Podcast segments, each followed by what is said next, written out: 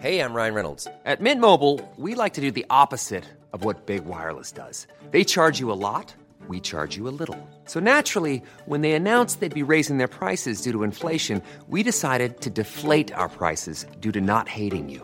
That's right. We're cutting the price of Mint Unlimited from $30 a month to just $15 a month. Give it a try at mintmobile.com slash switch. $45 upfront for three months plus taxes and fees. Promo rate for new customers for limited time. Unlimited more than 40 gigabytes per month. Slows. Full terms at mintmobile.com. Many of us have those stubborn pounds that seem impossible to lose, no matter how good we eat or how hard we work out. My solution is PlushCare. PlushCare is a leading telehealth provider with doctors who are there for you day and night to partner with you in your weight loss journey. They can prescribe FDA-approved weight loss medications like Wagovi and Zepbound for those who qualify. Plus, they accept most insurance plans. To get started, visit plushcare.com slash weight loss. That's plushcare.com slash weight loss. Podplay.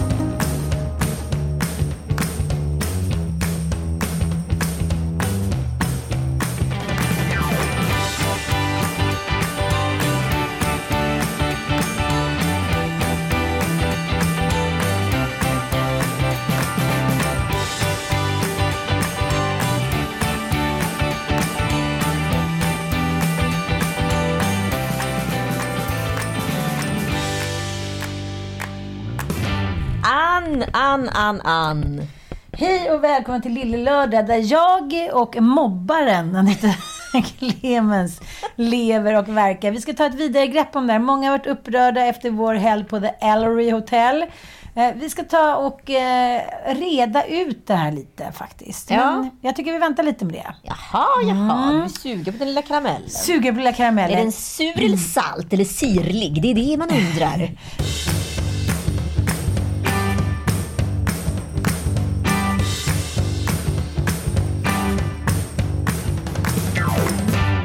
Nej, men jag tycker det är väldigt spännande nu. För att inom de närmaste månaderna så kommer ju vi på något sätt eh, överfallas, överösas av olika beteenden som vi inte har förutspått.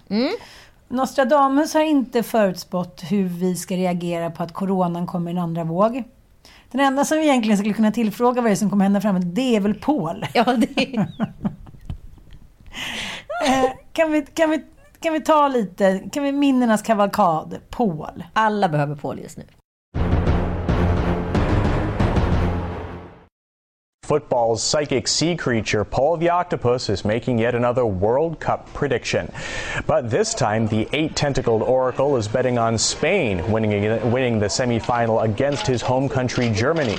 Now, Paul has a perfect record when it comes to predicting the outcome of Germany's World Cup matches, so fans better keep their fingers crossed for Wednesday's clash. The psychic cephalopods even gained a few worldwide followers of his own, and there is no truth to the rumor that if Paul turns out to be right this time, he could end up on the sushi menu. Ja, bläckfisken Paul som faktiskt blev, eh, ja men han blev ju världskänd. Ja, han, dog, han blev ju tyvärr bara två år gammal. Men bläckfiskar kan ju bli gamla. Jag vet, han föddes den 26 januari 2008 i Weymouth i Dorset. Eller i vattnet utanför Elba, kan man säga. Och sen så dog han då 26 oktober 2010 i Oberhausen, Nordrhein, Westfalen. Han var då en åttarmad bläckfisk som ledde ett akvarium i Oberhausen i Tyskland. Och han blev då världsberömd. Där han under fotbolls-VM 2010 upprepade gånger, alltså sju gånger, lyckades gissa rätt då vem som skulle vinna i Tysklands matcher. varför, blev han så, varför dog han? Blev han helt utmattad eller? Stackars Paul. Ja. Och då var det så att man, Paul, det ställdes då i hans akvarium ställde man två tankar. En då till exempel med en eh, spansk flagga och en, eh, en tysk flagga då. Och eh, då gissade Paul då i sin sjunde match. Han lyckades alltså tippa rätt i Tysklands samtliga sju matcher. Och han tippade också då att Spanien skulle vinna VM-finalen 2010. Ja, eh, det är inte så mycket man vet egentligen om Pauls död. Flaggorna var på halvstång utanför akvariet. Life i Oberhausen under hans dödsdag. Och hans skötare hade hittat honom död på botten. Det är det enda man vet. Så Paul har då gått bort i, under natten. Oklar anledning. Och det finns även en kondoleansbok som man kan skriva i. Några fin, fina minnesbok. Du är ond. Nej, men han var helt slut av att gissa Men de har skaffat en ny Paul. Mitt i all bedrövelse finns det en tröst, skriver Expressen. Paul har nämligen en son. Det är något situationstecken. Vad menas med situationstecken? Är du min syster då? Inom situationstecken. Den nya Bäckvisen kommer att börja visas på Akvariet Åberg alltså nästa vecka. Vid nästa EM får vi se om man besitter. Ja, nej men VM-redaktet Paul blir två och ett halvt år gammal. Men det finns ingen information om lill-Paul. Vi vet inte om han lever eller om han gissade rätt. Men vila i frid Paul. Ja, ja, ja. Hur som helst så finns Jag kan inte det nämna hans namn! Jag dör! Det är så roligt!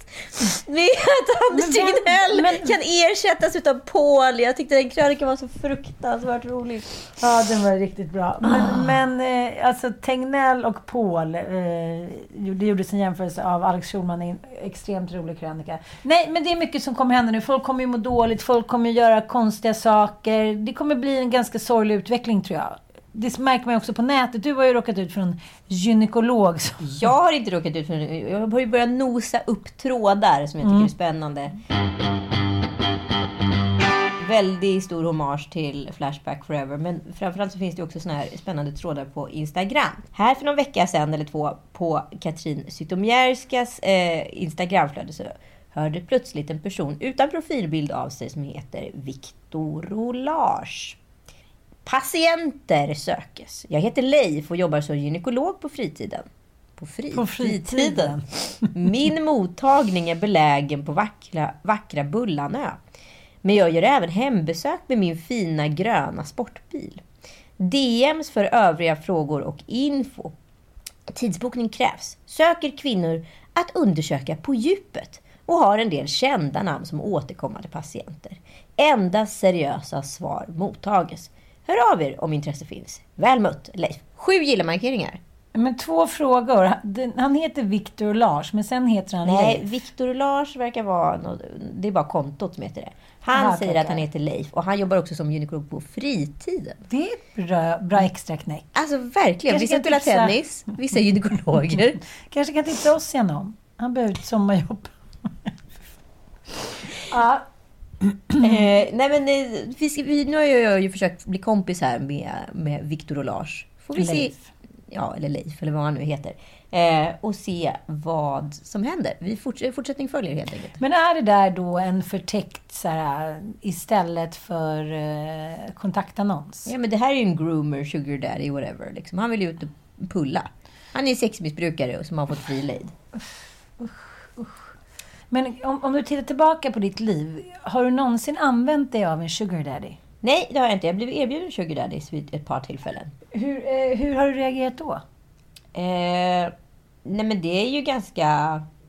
Alltså jag är ju så glad att eh, det har varit så tabubelagt under mina uppväxtår. Ja, ja. verkar ju inte alls vara lika tabubelagt nu. Alltså, Nej, nej, jag fattar. så att det har ju funnits en moralisk skamfylld kompass att här, säga att så här, nej men det här är nog inte bra. Det här ska vi nog inte göra. Men det jag inte förstår, kan man, ha, kan man leva tillsammans med någon som är en sugar daddy? Eller blir det något annat då?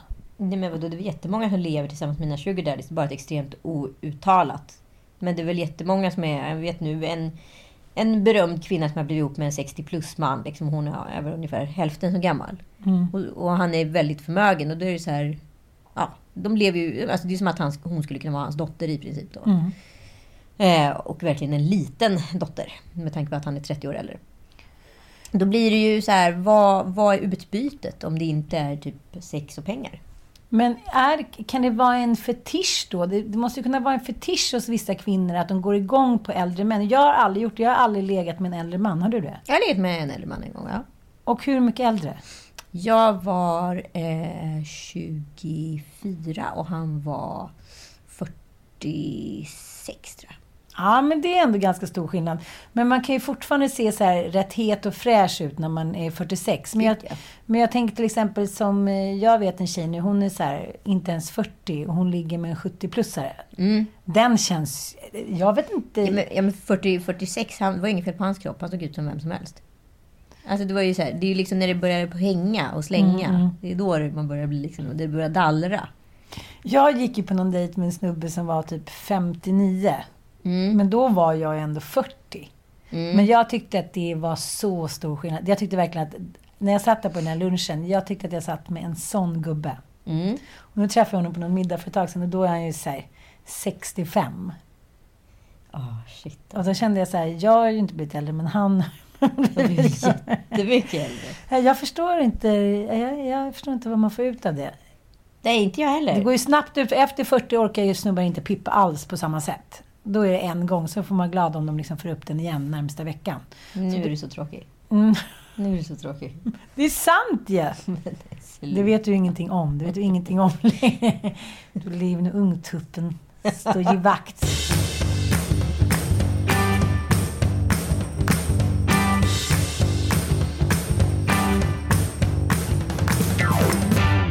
Du Ja. skulle prata om det moraliska dilemmat som hette Coronahunden för att nu ha någon form av agenda i den här podden eftersom Ann svamlade ut Precis. där i början. Och sen har vi varit på lång avstickare. Jag har två, det har dykt upp en till moralisk. Jaha, oj, under tiden. Frans frisyr. När jag och Anitisen var på vår skrifarhelg eh, i helgen så kom jag plötsligt en bild på unge herr Frans, fyra år, och hans far. Och den ena är alltså renrakad som en buddhist i Thailand. Och den andra är skäggig som vanligt. Sen, sen ska jag inte referera till att liksom han ser ut på ett visst sätt, men, men han såg inte så frisk ut. ju. Han var ju alltså... Ja, han såg ju faktiskt sjuk, förlåt, men Alltså han hade inte ett hårstrå på huvudet, han var liksom helt renrakad. Ja, men ja, det kan ju ha någonting med att hans hudton är utav det ljusa slaget så att det, det, Ja. det blir väldigt jämnbeige. Ja men det, det blev så en jämnbeige alien. Det är leukemia look. Ja, och då har ju då eh, Ossian, eh, hans bror då, också rakat sig och tycker då att, eh, har frågat om lillebrorsan, fyra år, också vill. Och det, man vill ju göra allt som ens brorsa gör. Men det blev lite fel på inställningen, så nu är de två coonheads liksom. Och då blev jag jättesur på Ossian och liksom ledsen. Jag tycker så här, jag tycker faktiskt att man, man, man får i alla fall ringa och fråga om man ska raka av sin lillebrorsa hela håret. Ja. Ja, ja. Och då kommer hem och då ska han börja säga det är någonting du har problem med. Välj kärlek. Ska han börja med sin jävla godhetsvals. Jag bara, men fast det är inte det det har med att göra. Jag tycker att Boston han ser ut som ett freak när han kan se ut som en liten gullig pojke. Och sen bara ledde det här till mer grejer. Så tänkte jag jag måste markera för att han, han förstår inte. Jag att det kanske har att göra med att min mamma gick bort i cancer och tappade allt sitt hår. Det kanske Oh, sitter nej, där. du drog cancerkortet. Ja, men det kanske har med det att göra att jag tycker att det är så otroligt jobbigt. Men jag tyckte också att han såg helt cancersjuk ut. Ja, Ja. såklart. ja. Ja, men då, måste, då, då, liksom, då förstår han att jag kanske är lite du har ju å andra sårad. sidan, du har ju andra sidan, Mycket hår. Överallt. Ja, kanske är därför. Alltså, det här är också kvinnan, vi ska inte glömma bort det. här är alltså kvinnan som då anser att hon har separationsångest på grund av att hon låg i kuvös. Så förmodligen har ju då den här cancerlucken med att din mamma gick bort i cancer. Ja. Ja, 100 procent. Och då skulle han direkt vända för han kan ju inte ha fel, precis som sin far, som han då klagar på hela tiden. Jag säger, ja, men äpplet faller ju inte långt ifrån. Så då säger han, då måste du bearbeta det och omfamna det. Jaha, så du har gjort det för att jag ska kunna bearbeta min mors död. Sen till slut i alla fall bad han om ursäkt och... Gud det här är eh, nordenskt, jag orkar inte. Nej, jag vet. Då är, mitt, då är, min fråga till er kära följare. Det här moraliska dilemmat. Var det okej att han rakade sin lillebror som ville det vid nyfyllda fyra? Tydligen väldigt säker på vilken frisyr han skulle ha. Eller var Du det... gör också citationstecken här Ja, med fingrarna ja. när du säger de där två. Eller var det moraliskt fel? Och jag måste ändå säga, det, det, det vittnar ju om att man är frisk när man har hår. Det går ju inte att komma ifrån. Sen kan man ju ha tappat det som man lite dit för att man blir tunnhårig. Men det är ju en helt annan Du approach. menar att alla tunnhåriga människor är? Nej, men jag menar inte så. Men om ett barn är flintskallig så, så är det ofta på grund av sjukdom. Ja, det var mitt moraliska problem. Det är andra gången han gör det här också. Han är så här, i sin kamp, liksom i sin frihetskamp, där han så här, ska omfamna hela världen, att man inte ska ha några negativa känslor. Kom inte hem nu med dina negativa känslor. Eh, Då tycker han, jag fortfarande att han har gjort rätt. Och att, att Frans är så stolt över den här frisyren. Jag bara, vilken frisyr? Det är ju ingen frisyr. I frånvaron av en frisyr? Ja, han är ett ägg, egghead, coonhead. Ja, ja buddhisten Frans alltså, det är frågan. Är det rätt utav brodern att raka honom utan hans insyn i det hela? Eller får man, måste man kolla med mamma först? Det är där Ja. det moraliska Ja. dilemmat ligger. Okej, och har Djupt vi... mänskligt. Ja, djupt mänskligt. Och sen har vi då, för att Ann också har ett cancertrauma, ska vi inte glömma bort, eh, som grädde på moset. Eh, sen har vi det andra moraliska dilemmat som är coronahunden. Kan vi prata om coronahunden, Ann? Nej, men jag tyckte att den eskalerade redan i våras och i somras. Att varenda människa jag kände hade skaffat en hund. Men nu är det att man inte kan gå ut på gatan utan att dels ställa sig i bajs, dels gå på en hund. För att Det alla... moraliska dilemmat är att så här, skaffa inte coronahund för jag kan snubbla. Nej, men jag känner så här. Min syster, min eh, fantastiska syster fick ju för sig att hon skulle ha hund. Hon har fått för sig mycket grejer. Men just den här gången runt 20 plus fick hon för sig att hon skulle köpa en Golden Retriever. Den gick omkring där hemma i, på, so- i sommarhuset i fyra till sex timmar och sen hade hon tröttnat. Det var jobbigt att ha en Golden Retriever-valp. Det kanske var så, det som var egentligen Pauls eh, historia också. Det kanske var så att skötaren bara tröttnade på honom när han inte var en kändis längre. Och det är så med. Nyhetens behag. Nej, men det är så med allting som är litet och gulligt är ju underbart. Men jag tror att, jag tycker så många har sagt att det är det är en gammal klyscha, att det är så mycket jobbigare att ha en hund än att ha ett barn. Och det är ju sant ju. Mm. För hunden eh, skäller, hunden vill alltid gå ut, hunden vill gå ut även när det är dåligt väder. Jag undrar, vad, är det verkligen moraliskt rätt att fall, hemfalla åt en känsla att man har ett gulligt djur när man inte kan göra någonting roligt? Alla behöver ju fylla på med någonting och då vill man fylla på med en hundvalp, är det inte så? Absolut. Är det moraliskt rätt eller fel? Åh gud, den där är ju svår. Alltså, det är klart att folk som då eh, kanske har drö- Jag tänker att det finns två aspekter på det här. För att det är ju folk som tidigare haft jobb så de inte har kunnat haft hund. Ja, det är i och för sant. Ja. Så att nu kan de helt plötsligt skaffa den där hunden eftersom de faktiskt kan jobba på distans och då ja, frambringar det inga problem Jo, men det är en förklaring. Men det gäller ju såklart inte alla som har Nej. köpt en coronahund. Det är Nej. typ 40 års kö på en sån här eh, krullekrull. Ja, Bernie Doodle heter. Ja, men och sen så finns det den andra aspekten då som är att eh, ensamheten. Vad, vad gör man inte för att Ja. bota ensamheten? Jo, men man kan skaffa en hund. Det tycker jag är en bra idé. Om, om jag och Mattias eh, skiljer oss, då kommer jag direkt köpa en hund. Titta! Ja. Det är inte corona som det är. skil- Är det skilsmässa. moraliskt rätt? Att skaffa sig en hund på grund av... Ja. Nej, men och sen så har vi den tredje aspekten då, som är kanske den som är... Man ser många andra hundar på Instagram och tänker åh vilken söt hund. Ungefär som man ser många unga mammor ha bebisar på Instagram och ändå har perfekta kroppar. Så tänker så här, det verkar vara piece of cake att ha en ettåring. Eh, så, ja, det, det är kanske en... När man inser att det inte var liksom en dans på rosor, då kanske det inte är lika roligt längre när den har rivit sönder nya sammetssoffran från Melli Melli eller vad det nu är. Liksom. Nej. Men det är nog inte så många som tycker att det är en piece of cake att ha eh, bebisar. Det kanske är jag och Charlotte Perrelli. Ja, men man får i alla fall det, eh, det inskrivet i sig själv på sociala medier. Ja. Eh, att det är väldigt lätt och därför gick ju faktiskt eh, blogg och Instagram-profilen numera också företagsledaren Michaela Forni ut och pratade om det här i Nyhetsmorgon, det stora tabut, att hur jobbigt det faktiskt är att ha en ettåring. Eh, det finns ju ett moraliskt dilemma här med. Vi som har flera barn vet ju att det är ju inte speciellt svårt att ha en ettåring. Men jag tycker det var väldigt bra ur det andra perspektivet att, så här, att måla inte upp det att det är så jävla lätt. För det är det ju inte. Nej, nej. Jag menar, allt beror ju på också vad man har haft för liv innan. Exakt. Alltså så här, det är ju många som har levt ett ganska najsigt liv som är bloggar, Instagram-profiler som är så här. Det är inga tidiga morgnar, det är lite jobb och det är lite grejer då och då. Det är lite projekt och man kan gå upp i olika saker och sådär. Men det är ingenting som är, ett hårt liv. Och då blir ju barn ett, alltså blir ett väldigt stort Ja, kliv ja, till verkligen. ett hårt liv. Där det helt plötsligt då både liksom in, ja, det finns en person som står i fokus. Det finns, inga, det finns helt plötsligt väldigt tidiga morgnar och så vidare. Liksom. Ja, Men det inkluderar ju inte många av de här eh, sakerna som man får åka på. Gratisresor, gratismiddagar hit och dit. Det inkluderar ju inte ett skrikigt barn. Nej, Så det exkluderar ju lite sig själv. Men eh, som tur är så kan ju människor som har pengar ta hjälp. exakt. Men det kan ju inte alla. Och, men det är väldigt många... Jag har ju sett... Jag följer flera personer som är i min närhet på olika sätt. Som inte är kända på något sätt. Men som jag har sett skaffat då barn 20 plus. Eh, En 19 plus. Men lägger då upp minus följare. Instagram-tagna bilder där pappa pussar på mamma mage. Och, ja, men du förstår. Och liksom gör hela sociala medieresan med den här bebisen utan publik. Ehm, och jag tänker, det finns två aspekter på det här också nu. Vi nu är inne på lite moraliska dilemman. Att så här, ja, det kanske hjälper dem att tycka att den här tiden är väldigt mycket härligare än vad den är. Ja, ja.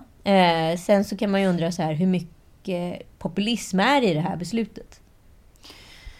Ja, men jag vet inte. Det, det är väl också så i tider när eh, till exempel, vad ska man säga, när det inte finns så mycket jobb, eh, när människan som nu inte vet eh, liksom, hur framtiden ser ut, under fotbolls-VM bland annat, så görs det ju fler barn. På grund i väntan på någonting så kan man lika gärna skaffa ett barn. Och det är ju också, ja men, men den, eh, det har ju också varit vedertaget mm, nu när man kan få samma mammapeng inom två år så är det ju många som skaffar barn inom de här magiska två åren för att Precis, men i det här fallet så har vi ju två personer som då båda har slutat gymnasiet eller skulle precis ta studenten och blev gravida. Ja, och det kanske är ganska smart på ett sätt för att så här, de där två åren efter studenten, det kan man ju göra bra, liksom, lite det, det är inget avhängigt på det. Så man kan skaffa en tvååring. Så har man dessutom en ung och fräsch mormor då i fallet som är kanske runt 50. det är sant. Ja, och då, när man då väl är 30, då har man helt plötsligt en tioåring. Och det är ju inte kanske helt fel sätt att gö- göra det liksom på. Nej, men jag, jag tänker att det där är också olika. Vissa kvinnor och män är ju mogna att skaffa barn väldigt tidigt. Jag var ju inte en av dem. Absolut inte jag heller. Eller om man till exempel som en tjej som jag känner, eh, hennes dotter har ju skaffat barn. Hon var ju 17 när hon fick sin, eh, sin dotter, och henne, men hennes snubbe var ju 30. Så det är också, det är också så här, som du säger, man är ju inte särskilt trött när man är 17 år.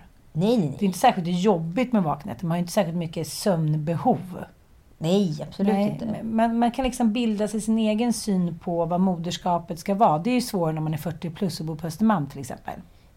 Absolut. Sen så tror jag liksom alla människor har olika mm, topplock på olika saker. Alltså om du blir snuvad på ungdomen någon gång så kommer den ikapp lite senare och så vidare. Alltså så här, vi har nog inte i oss mer än vad vi klarar av. Liksom. Nej.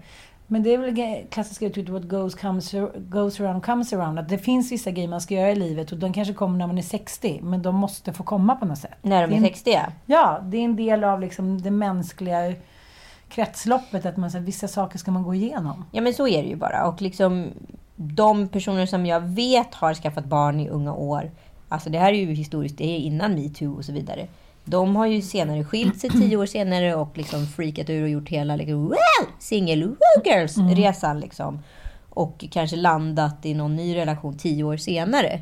Så det där singelåret som de, man kanske egentligen, kanske inte säger att det är tio år, men liksom har lite on and off relationer med olika folk mellan 20 och 30. Då har man då tagit istället mellan 30 och 40. Och då är den landningen ganska mycket hårdare. Men jag tänker om jag skulle ha skaffat barn med killen jag var tillsammans med när jag var 17. Perre. Berätta om Perre. Jag vet allt. Ja men Perre, gulle-Perre. Eh, jag träffade honom för några veckor sedan. Var det han du träffade på baren?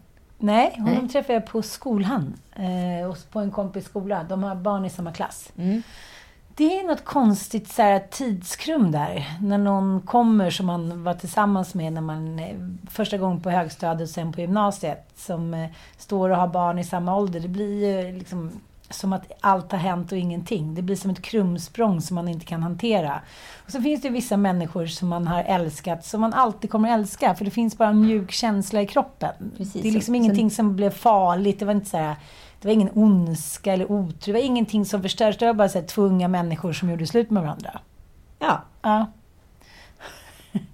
Som du många minns det nu. Som Han du minns det nu. klättrade upp för eh, stenväggen på Mallorca den där natten när han hade gått iväg med norskan.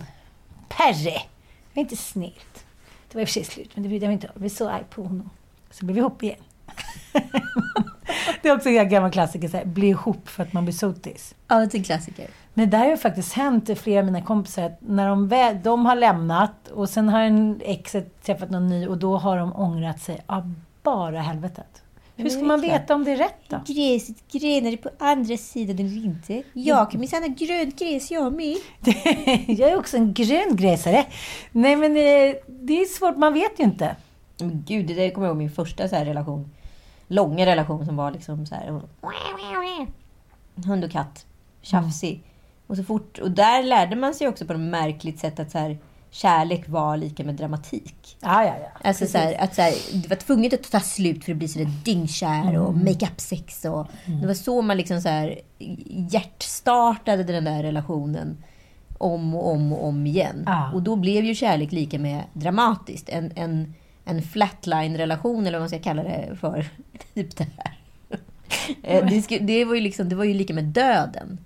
Jag kommer ihåg att jag frågade min kompis Kalle som hade då levt med sin eh, tjej Mikaela redan då. Och då var jag typ 24 i typ 10 år.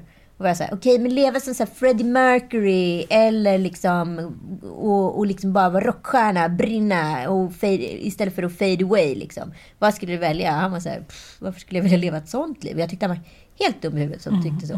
Men eh, nu förstår jag ju verkligen så här, shit vad nice. Det är som, som jag säger, som jag läste en, en artikel häromdagen om eh, Victoria Benediktsson, som var eh, svensk författare. Som då eh, liksom hatade sitt eget äktenskap. Hon eh, blev friad till av sin kusin, tror jag var, som var så här 17 år äldre. Och så fick hon ta hand om hans typ fem styvbarn och bara försökte ta sitt liv och hatade, hatade livet. Eh, hur som helst så eh, åkte hon då till Köpenhamn och eh, på en av de här liksom, litterära mötena då så träffade hon Jill Brandes som var då dansk litteraturkritiker och litteraturforskare. Och eh, de inledde då någon platonsk kärlekshistoria och hon blev så kär att hon kunde liksom inte hon kunde inte arbeta, hon kunde inte andas, hon kunde inte... Alltså hon bara... Hela hennes liv gick ut på att andas den här mannen då. Och sen så en kväll så kom han dit när hon var i Köpenhamn och så, så, så började de hångla och sen så sa han så här... Ska jag inte ge det till mig, då går jag.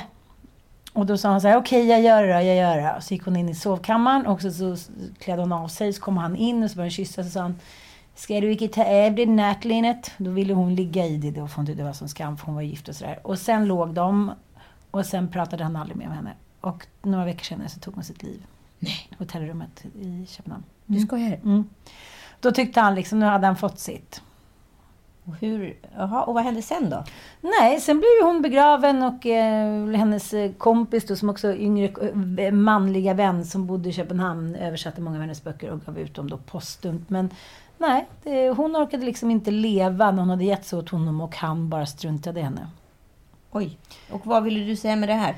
Att när jag läser om dessa öden så känner jag så här, nej men som vi har pratat om innan, orkar man? Hur många gånger orkar man köra? Så jag tänker den gamla skådisen Don Johnson, gift sju gånger. Mm.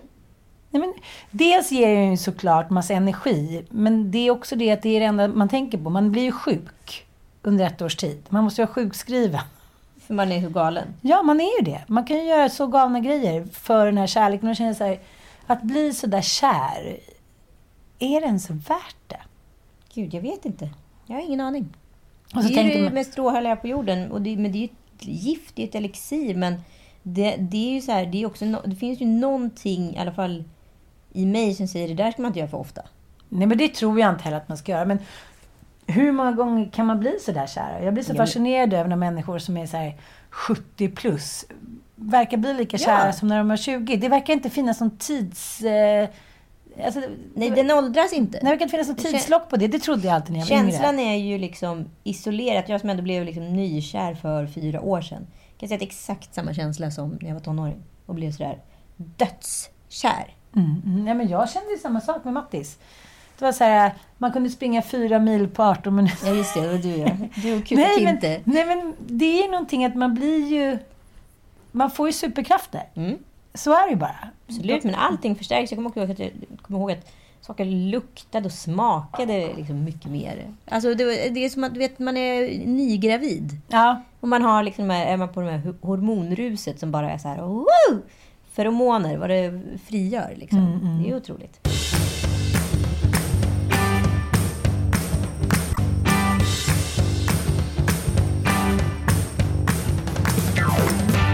Ju inlåsta 24 timmar helgen för vi skulle ha skrivarhelg på The Ellery Hotel på Lidingö, Stockholm. Väldigt mysigt.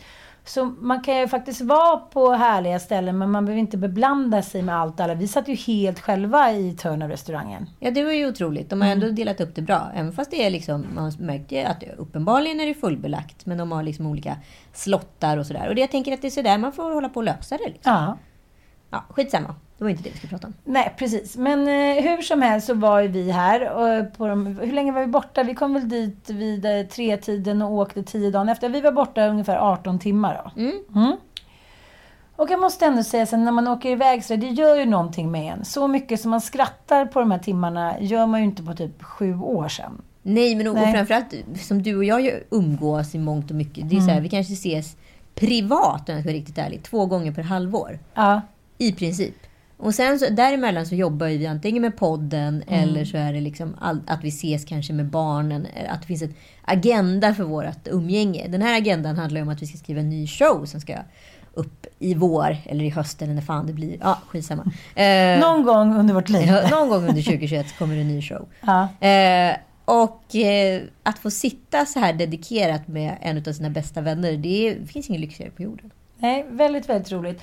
Och sen är det så här, som ni säkert också eh, har vissa kompisar som ni har en viss jargong med. Sen är det också så här, när man blir så fri som du och jag kan bli när vi är själva.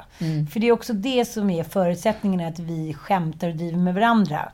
Om det skulle varit fyra andra tjejer med hade inte det varit något roligt om du låg och filmade mig och skrev så här bullpulli. Eller om jag själv aldrig hade sagt det någon gång. Utan allting bara blev att du skulle vara på mig. Då är det klart att det inte blir roligt. Då blir det ju en mobbing. Men eh, saker ryckte ur sitt sammanhang. Vi är där tillsammans. Vi håller på att skriva en ny show. Så vi skämtar hela tiden om allting. Och så- Ingenting är heligt jag tror att det är det det handlar om och jag vet inte om det är bra eller dåligt. Men vi har ju pratat om det där innan, att man har ju olika roller med olika kompisar. Du har ju en kompis som eh, gör lite liknande mot dig. Utsätter dig för, ja men, bra Där, blick jag, på... där jag är Ann i våran relation. Precis, och precis. jag är ju väldigt snabb med min telefon. Så jag, och jag kan ju dig utan och innan. Mm. Och när jag liksom kan differentiera våra olikheter. I allt från att du liksom sätter på dig en strumpa och en sko och går runt. Mm. Så får jag ju liksom en kommentar från Klara Hallenkreutz som bara, men herregud, that's my spiritual friend. Alltså om dig. Jaha, För hon, ja. bara, hon är likadan. Och hon packar också upp exakt likadant som jag. Under tiden en annan kompis som heter bara, åh herregud, jag får panik när jag kollar på Anns, på Anns Mm. rum. Alltså, så det är ju två karaktärer som visar så här. De här två karaktärerna representerar ju du och jag. Mm. Men du är inte lika snabb med telefonen. Nej, men jag tror också att det handlar om att du tycker det här är väldigt, väldigt roligt. Eh, sen blir det också att du visar ju inte sen bilden när jag packar ner allting i väskan och ställer upp den, för det är ju inte roligt. Det är ju kul. Så det är ju lite den rollen som eh, jag och Sanna har pratat lite om dig. Att du, du har ju väldigt svårt att visa dina egna tillkortakommanden. Gud ja. Du spelar ju väldigt perfekt, men du är ju liksom lika rörig som alla andra i den här världen. Så, sätter du mig tillsammans med Joel så är jag Ann Söderlund och Joel Ja, eh, ja. och min relation. Alltså, det handlar ju om var man är. Han visar ju gärna mina tillkortakommanden. Och jag bjussar gärna på dem. Men jag tycker också att det är, jag vet inte, det kanske också är lite skönt att så här, det spelar ingen roll, vi har de rollerna. Sen om jag är med någon annan på det där hotellet, då kanske jag inte beter mig så syskonfritt. Kan du förstå lite vad jag menar? Jag förstår. Ja, men här, om du skulle vara på det där hotellet med din jätteuppstyrda kompis Sara exempelvis. Då Ja. skulle ju inte du våga ett komma för sent eller två våga ha stökigt på rummet. För om hon skulle komma in och se det skulle du skämmas. Mm, men jag, jag vet inte, jag tror inte att man tänker så himla mycket så här. Okej, nu helt plötsligt var det middag, jag har legat och läst, du knackar på dörren, äh, riv upp allting och sen så kommer man upp, då stoppar man ner det. Jag tror mer att det handlar om att, att man dels känner man sig fri och dels tycker du att det är roligt att plocka upp det. Jag tror så här, till syvende och sist så tycker jag att så, så många kvinnor som ska kokettera med hur duktiga de är. Det är så här, ja men vem ska ge dig guldklockan? Ja men exakt. Men det här, det här fick jag faktiskt lära mig. Det var faktiskt nog bra. Att så här, man är ju olika. Men om jag hade då ett, ett konkret övergrepp eller förminskning utav dig. Det hade varit ifall jag hade sagt nej så här får det inte se ut. Och gått in och städat ditt Ja, hotellrum. okej, okej. Det får man ju absolut inte göra. Utan så här, du måste ju få vara den du är. Jo, fast, fast det som blir lite missvisande är ju just att du använder ju bara de situationerna. Men det är väl klart. Ja, men det är det jag menar. Men det är ju det som är hela idén. Men det är ju underhållningen. Det är ju ja, när vi roligt annars visar blir det vanliga. Ann. Det är samma sak när vi har vår podd. Allting är ju underhållning. Sen så är ju olika människor... Jag tror att du... Alltså, du är ju en ganska liksom, tuff kvinna. Förstår du? Du är ju liksom en tuff bitch och du har ju blivit det. Men jag tänker till exempel, har du blivit sårad någon gång när din kompis som, där du har liksom den anrollen, har du blivit sårad någon gång när hon har lagt ut någonting eller sagt någonting? Nej, men Joel håller på att driva med mig exakt hela tiden. Jag bjussar ju, alltså så här, det här får du ju också förstå att jag bjussar ju lika mycket på mig själv jo, genom Joels ögon som jag, du bjussar på dig genom mitt filter. Alltså det är det jag menar. Jag är ju alltid Ann i någon situation och du är ju också Anita i någon situation. Men att våra liksom lika olikheter, det är ju det som blir intressant i vår relation, vår spännvidd. Och här är det så här, jag, alltså vi stångas ju intellektuellt hela tiden på ett roligt sätt och vi bitchar ju som fan med varandra. Men, eh, och det borde väl om inte annat framgå i podden. Men jag kan bli så chockerad över att folk blir så brydda Men de tycker ju verkligen synd om mig. de tycker verkligen synd om Ja. dig, som att du är ett offer. Ja, de skickar till mig, det är allt så här, hon borde vara snällare, hon tjänar pengar på det, var det någon som skickade. jag bara, nu när du säger det. Eh, Jag vet inte, jag tror att man känner, jag, jag tror att man känner när gränsen är nådd. Och det är den ju ibland från båda sidor. Och då säger vi stopp. Men Ja. det är kanske ingenting som vi liksom visar på Instagram. Jag tänker också, det är så mycket tillrättalagda människor överallt. Om jag kan så här, bidra till att kvinnor, och kanske män, blir lite friare i sin perfektionism, men då gör jag gärna det. Gud ja! ja men, och jag menar så här, vi, det är så här, vi representerar ju två olika typer av kvinnor. Jag i din, din och min roll är jag en stiff person. Och du i min och din roll är ju en mycket lösare person. Under tiden jag i min och Joels situation är jag en lös person. Fast det här blir ändå lite missvisande, för det beror på vad du menar. Sen till exempel om du och jag skulle gå ut och festa eller något liknande, då är det ju inte du som är den stiffa personen. Då är det ju ofta du som säger, ja men jag har kommit in och du har någon så här shotshatt som brinner och dit. Så att det är just vissa, vad ska jag säga, privata, personliga, roliga atmosfärer som vi blir olika. Sen så jämnar ju allting ut sig. Så jag tror så här... Men det är ju växeldragandet, det är där allting ligger. Det är det som är spännvidden och det roliga. Jag är ju, ju sjukt stökig med vissa saker och jävligt trasslig på saker som du är superuppstyrd på. Men är det, tror du det är viktigt för dig liksom just att du måste kamouflera vissa grejer på grund av din business-wise? Nej, nej, nej. Jag tror bara liksom? Nej, men alltså vi, vi är så här, vi är väldigt olika på struktur. Ja, Och just i struktur är det ju väldigt lätt för mig att se att du är väldigt olik mig. Ja jag fattar vad. Sen så vet ju jag så här, det som är grundfaktorn varför det funkar mellan dig och mig. För om du varit liksom per definition ostrukturerad och också inte levererat, då hade jag ju blivit galen på dig. Men jag vet ju att du alltid levererar, så därför är jag alltid trygg med dig. Men tror du att du har svårt att sätta in i andra människors situationer? Nej, absolut inte. Men däremot så har jag ju liksom mindre respekt för vissa personers situationer. Ja, jag fattar. Ja. Så att jag så här, om du skulle vara så här. Åh, jag har haft en dålig dag, jag orkar inte, idag går inte. Mm, Okej, men nu har jag gjort det här varenda dag i 35 dagar. Och du, eller du har bokat av mig varje gång i 45 dagar. Det betyder ju att du inte har respekt för min tid eller mina grejer. Jag har ju duat till dig ett par gånger där. Det vet väl, inte, vet väl poddlyssnarna om, om, om något. Men liksom, när det är, är... Det är ju det jag menar, så här, gränsen kommer ju förr eller senare. Men så länge jag vet så här, ja men idag var du en halvtimme sen, men det spelar ingen roll för mig. För att vi vet att, nu vet att vi ska jobba hela Jo, eftermiddagen och det, här, leverera. det här är kanske den enda grejen som jag tycker blir missvisande. För grejen är att vi skulle egentligen börja vår podd tidigare, men du skulle fixa någonting med någon skönhetsgrej. Och bad om en, en senare tid. Nej men fast det sa jag ju till om i förrgår. Jo, men fast du förstår ändå vad jag menar. Egentligen det så här, om man har en grundtid som vi i stort sett kör med varje måndag och så ska du ändra den för ett skön, en skönhetsgrej. Då är ju egentligen inte...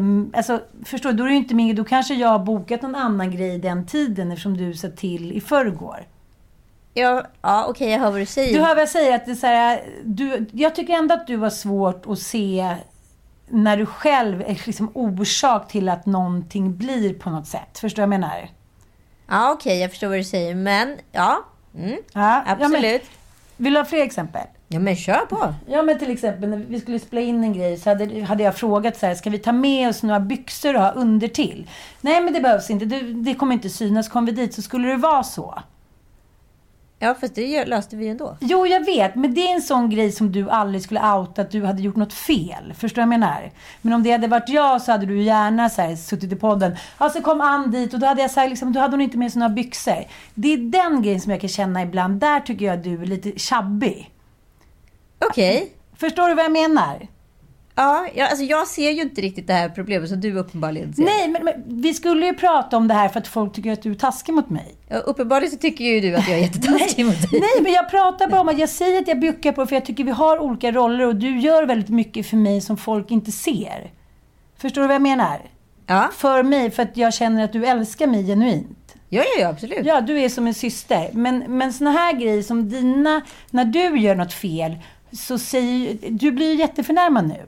Nej, men jag blir bara så här... Alltså, Nej, nej, för men, det är så du gör mot mig hela tiden. Ja, men nu är ju du arg på riktigt. Det här blir ju helt knäppt samtalsämne. Varför? Jag är inte arg på riktigt, men du... Men vänta, du tar ju upp indicier som du så här har blivit irriterad på med mig. Vi, prat, vi skulle ju prata om det här objektivt. Att när man har... Fast det här är ju objektivt. Ja, Fast det är ju inte riktigt objektivt. Det här blir ju subjektivt. För här pratar vi om saker. Nu, tar, nu, börjar ju det här, nu blir ju det här liksom en form av rant. Det vi skulle prata om i podden är ju att när man är olika som personer, då finns det en spännvidd. Då kan man sträckdra.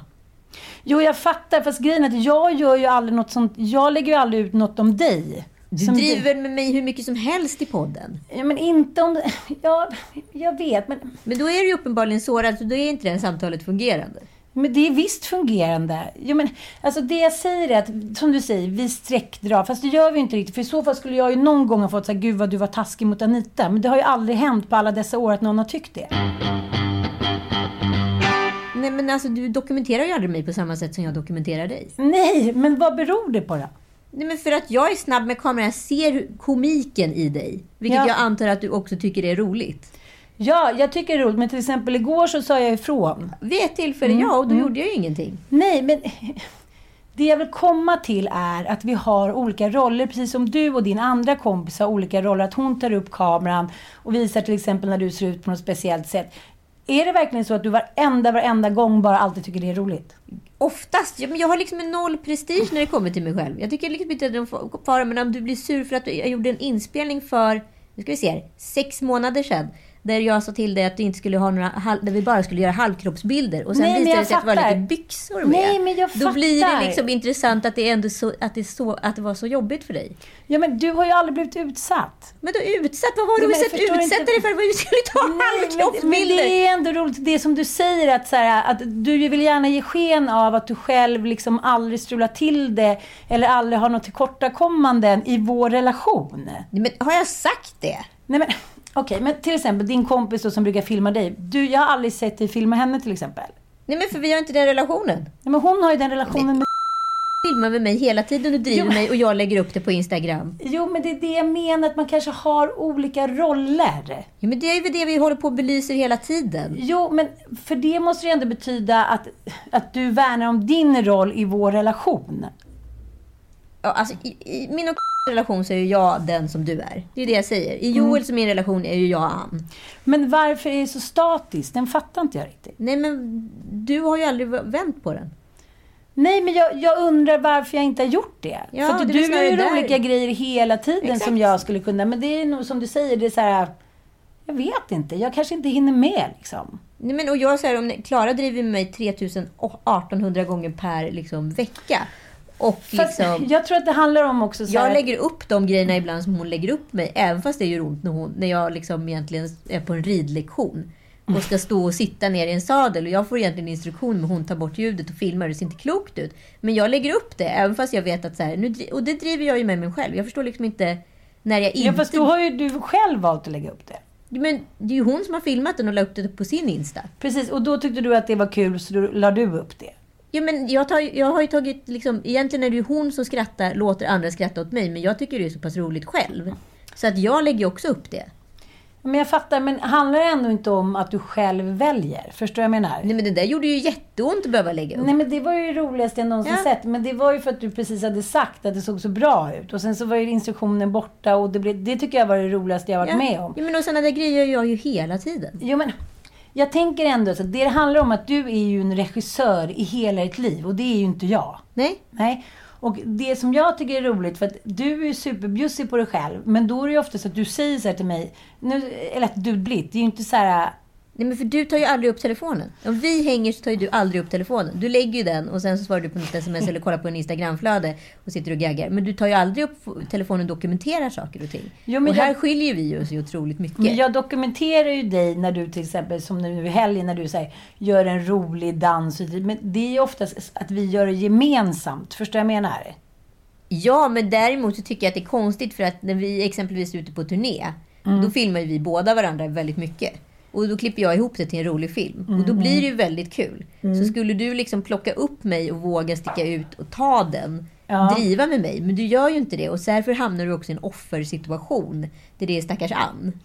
Nej, jag tycker inte att det är stackars Ann, men men jag tycker att det är intressant att prata om det. Att så här, hur man ändå liksom värnar om sina bilder. Och att man kanske undermedvetet inte riktigt vet varför man gör det. Förstår du vad jag menar? Du har ju liksom en mer business-wise eh, liksom approach som jag har. Och då är det väl ändå viktigt att framstå som liksom... Men det är ju precis det det inte är när jag ändå lägger upp filmer som, där andra driver mig. Joel filmade mig förra veckan när jag går på toa och inte sagt till att vattnet är avstängt i fastigheten. Och liksom så här, kom jag ut och så filmade jag mig när jag måste spola ner bajset manuellt med liksom typ en, en vad heter det, petflaska.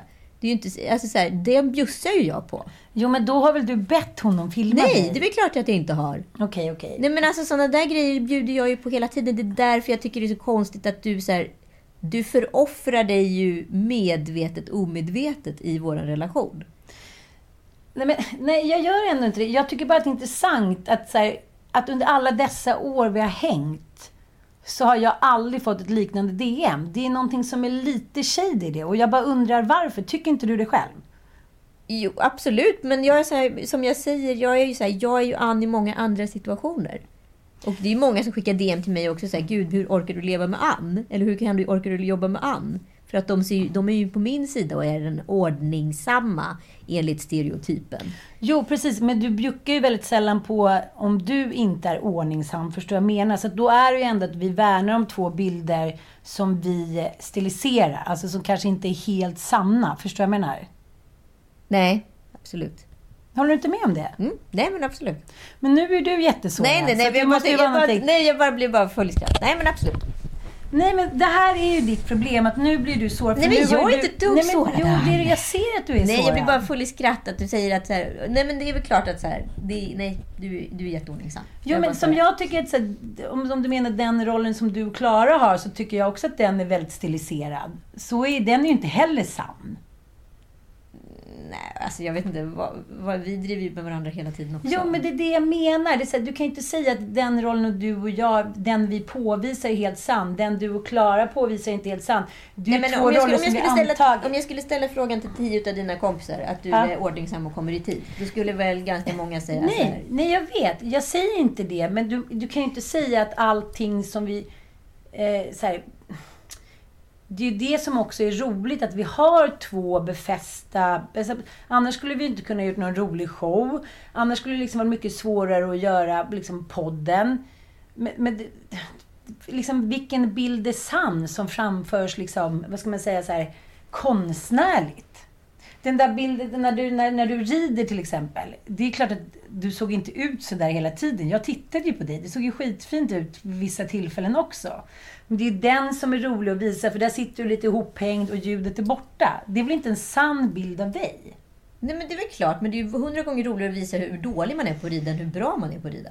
Jo, men det är det jag menar. Men du säger du att jag är sårad och sen blir du sårad för att jag säger... Har jag sagt till exempel så här att jag är världens ordningsmästare? Nej, det har jag inte. Nej, men det jag säger är så här att Ann, det du försökte fara efter är så här att, att vi inte visar den sanna bilden. Nej, den är absolut inte den sanna bilden. Men om man skulle säga om man nu skulle karaktärisera oss Mm. som två kvinnotyper, vilket jag säger så här. 50% är en Anita. 50% Mm, är en Ann. De som ser mig genom dina ögon, dina ögon. Liksom. Eller ser dig genom mina ögon. Då blir det så här, åh gud, min kompis är precis likadan som Ann. Jag, är så, eh, jag känner mig så trygg med dig. Och de som ser, eh, om du hade dokumenterat mig på samma sätt som jag dokumenterar dig. Och där du kanske till och med tar fram att jag är stiff och liksom Kolla hur jävla snustort hon har det på sitt rum. Hon har vikt kläderna. Vi ska sova en natt. Vad håller hon på med? Jag hinner ju aldrig komma Nej, dig. nej men exakt. Vi hinner Vi ju brukar för sig sova ihop. Nu fick ju inte jag komma in. Nej, det får du aldrig mer, aldrig mer komma in Lex Barcelona. Nej men då hade ju det kunnat vara väldigt roligt. Och gud, du kan umgås med det. Jag har en kompis som är exakt likadan. Jag har alltid kläderna i hög på golvet. Då hade det varit mycket jämnare Jo, jag, i dokumentationen. Precis, men det är kanske det som är lösningen på allt. Så att det ska inte framstå som du mobbar mig, att jag också börjar dokumentera lite Ja, mer. men det är ju det jag säger. Alltså, så det handlar ju inte om att så här, jag, alltså, så här, jag tycker det är väldigt ro- Du är så tacksam att dokumentera i och med att du är så här. Vi pratade ju flera gånger om att du och Christian Luuk skulle ut och resa för att ni är ju som två varandras Ja, ytterligheter. ja. Men det blir folk också sårade över. Om mina vägnar. När jag ska iväg så liksom, det är inte så viktigt för mig. Förstår Jag tänkte på det när vi skulle käka. Men du är så, jag, liksom blir väldigt stolt över dig att du eh, faktiskt bryr dig så mycket om din approach. Jag är faktiskt avis på det, om, vi ska prata om avundsjuka. Dels för att jag inte är lika intresserad och dels för att jag liksom aldrig riktigt hinner med på något sätt. Det är sådär, när du kommer i din liksom kostym och dina strumpbyxor och så här välmakead, då är jag så här, ligger jag fortfarande och läser en jävla artikel om så här Fredrika Bremen och då måste jag skynda mig och då, då kör vi något teamwork. Sen är vi ute fem minuter senare och jag känner mig ändå fin. Förstår du vad jag menar?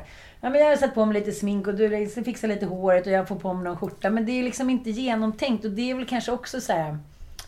Det är den någonting som jag- ordningsamma sidan av dig. Nej, men jag är ganska duktig på att koka soppa på en spik. Liksom. Men jag kan också bli avis på hur mycket du anstränger dig. Förstår du vad jag menar? Ja, men jag tycker att det är kul med kläder och outfits. Så så här, Ja. Då tänker jag ju redan hemma då så här. Det här ska jag på mig ikväll. Ja, jag tycker det är underbart. Men för mig är det så här, okej. Okay, jag tror att det det handlar om, att jag liksom... Jag tror att jag blir lite avis. För när jag ska iväg då, då ska Mattias iväg med ungarna. Det går inte och de liksom, det är tjafs hela tiden. Så att det blir alltid att jag i sista sekund rafsar ner någonting för att jag har gjort någonting som inte var min roll. För att jag försöker gå runt där och så här, vara ett karbonpapper och packa lite hit och dit. Men det blir ändå någonstans alltid kaos. Så att då blir det så här, okej okay, jag kommer snart, ska bara få iväg dem. Jag kommer alltid med andan i halsen. Och det är ju dels min personlighet och dels att jag inte prioriterar att packa till exempel kvällen innan. Men dels också att jag så här, tar på mig grejer som jag inte ska göra eftersom vi har bestämt att jag inte ska gå in i klä på, gå ut i parken, bla bla bla.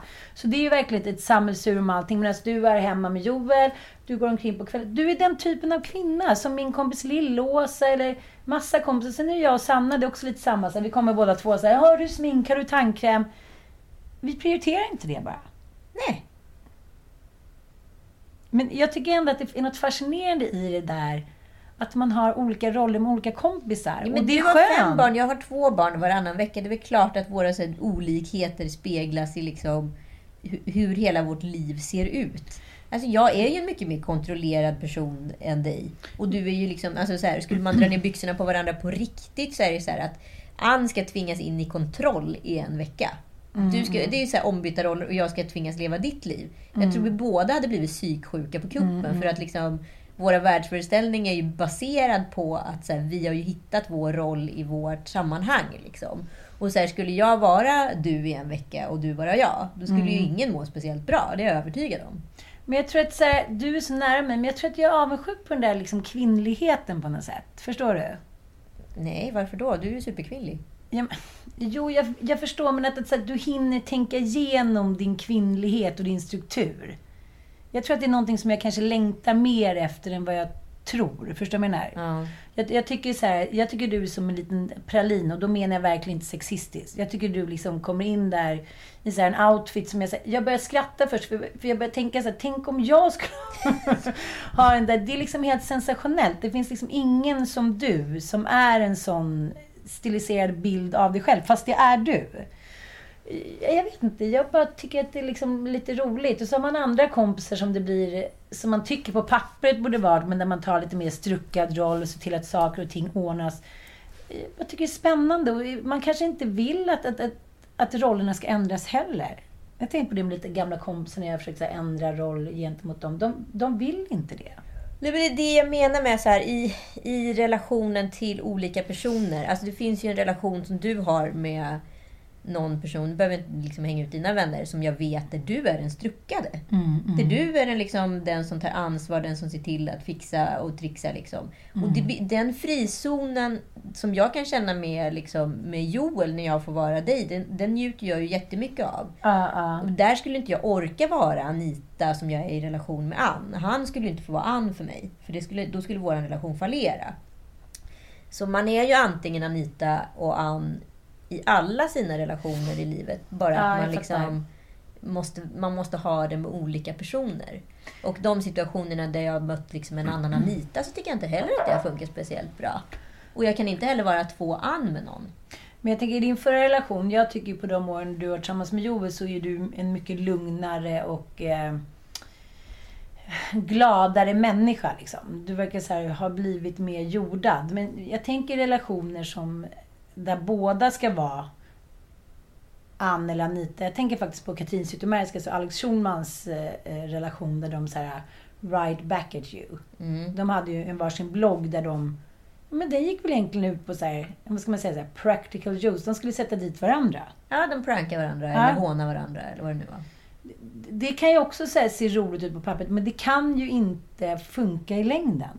Ja, men det är väl klart, sådana där relationer tär ju. Det där är ju liksom, alltså, menar, vi driver ju också med varandra, men uppenbarligen får vi prata om det då och då. För att så här, ja men det där var liksom inte så schysst eller sådär. Men då är det ju inte oftast mer än ett samtal bort. Men liksom att leva liksom en person som man inte kan lita på. Då är ju vapen i vapenhuset liksom riktade mot varandra. Den är ju svår liksom. Där ska ju du vara skyddad. Men det kanske handlar om att vi här, gått igenom så mycket så att jag litar ju 100% på dig. Jag känner så här, allt jag lämnar med dig, allt jag säger till dig. Jag skulle bli så här otroligt förvånad om du backstabbade mig. Men det skulle ju inte hända. Nej, för att det är så här, det är som att backstabba sig själv. Jag tycker man hör liksom kvinnor som backstabbar varandra hela tiden med deras så här vackraste gåvor i form av förtroende som de skiter i. Så här, pissar på för att de tycker att det är spännande att berätta eller för att de tycker att de har moraliskt rätt att berätta det till exempel för sin karaslok eller någon annan kompis. Jag fattar inte den. Nej men varför skulle det ens vara relevant? För att så här, då skulle inte jag våga dela något med dig heller. Nej, men det finns ju inte så många som man gör det. Och jag tror så här, för fyra år sedan hade inte jag gjort det. Men eftersom vi har gått igenom allting och så här bråkat och... Men som att vilken jävla relation som helst som har kommit ut på andra sidan. Så, så finns det liksom... Det finns inte så mycket spel kvar. Förstår du vad jag menar? Men jag tycker ändå att det här är en intressant psykologisk liksom mindfuck. Att, så här, att ibland kanske man tänker att man så här, tar sig en roll som man inte är så himla nöjd med. Förstår du vad jag menar?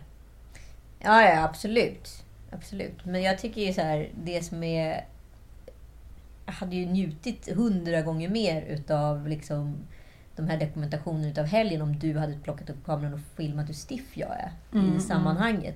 För det hade ju gett liksom en större spännvidd på hur lika olika vi är. Och det är väl där det liksom ligger.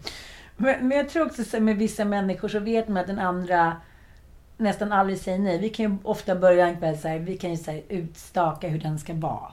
Ja, går vi och lägger oss tidigt och så, så, och så slutar det alltid med så här, pingiskrig klockan två på natten.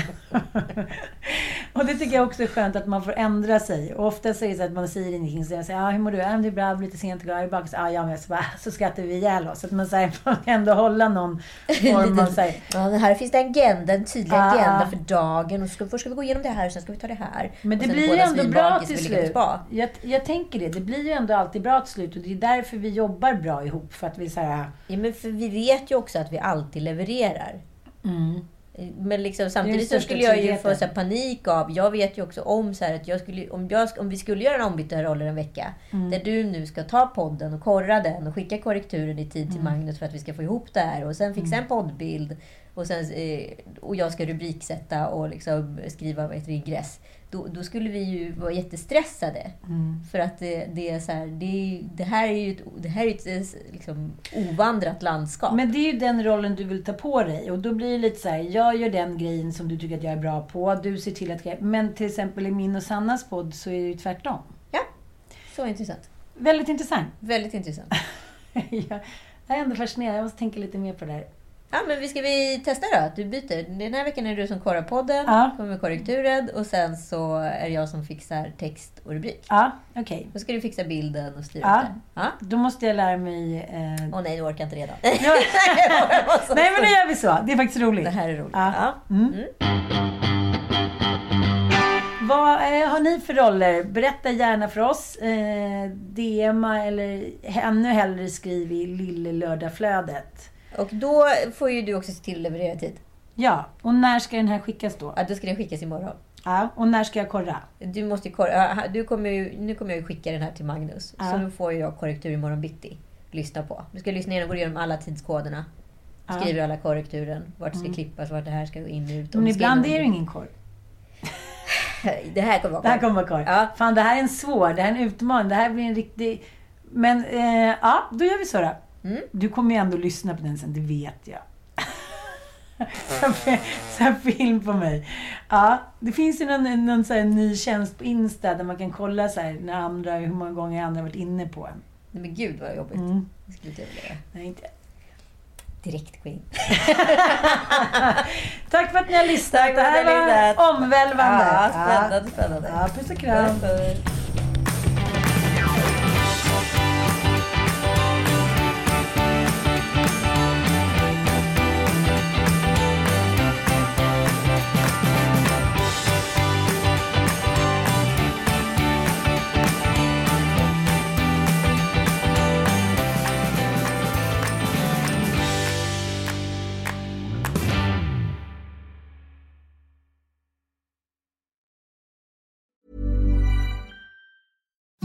Imagine the softest sheets you've ever felt. Now imagine them getting even softer over time. That's what you'll feel with Bowl and Branch's organic cotton sheets. In a recent customer survey, 96% replied that Bowl and Branch sheets get softer with every wash. Start getting your best night's sleep in these sheets that get softer and softer for years to come. Try their sheets with a 30-night guarantee. Plus, get 15% off your first order at bowlandbranch.com. Code BUTTERY. Exclusions apply. See site for details.